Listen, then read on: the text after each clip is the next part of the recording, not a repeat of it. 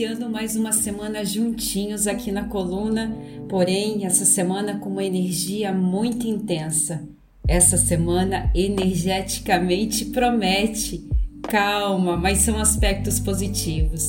O universo está totalmente ao seu favor para sua cura, alegria e harmonia. Uma semana intensa, iniciando pelo solstício de verão que inicia agora, dia 21 de dezembro, terça-feira, e culminando no Natal, dia 25 de dezembro, no sábado.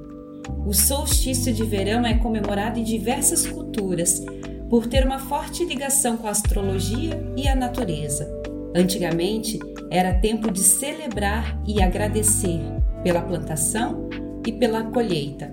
Afinal, o alimento das plantas é a luz solar. É o momento também de queimar dentro de si tudo que não nos serve mais, padrões de comportamentos, emoções e sentimentos negativos. É o simbolismo do fogo através do sol. A semana inicia energeticamente favorecendo limpezas e transmutações do negativo para o positivo. É momento de deixar o sol entrar e iluminar.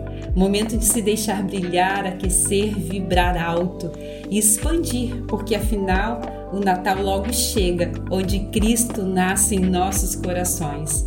E se eu pudesse te dar um único conselho que faria toda a diferença na sua vida, é perdoe. A falta de perdão adoece, cria escassez, traz problemas em todas as áreas da sua vida e você fica estagnado. Então se pergunte essa semana o que eu ainda ou quem eu preciso perdoar. Lembrando que o perdão não tem nada a ver com concordar, aceitar, reconciliar ou permitir que aconteça novamente.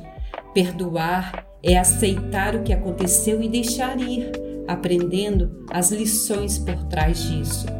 Mas talvez você descubra que o único perdão que é preciso ser dado é a si mesmo, talvez o mais difícil dos perdões.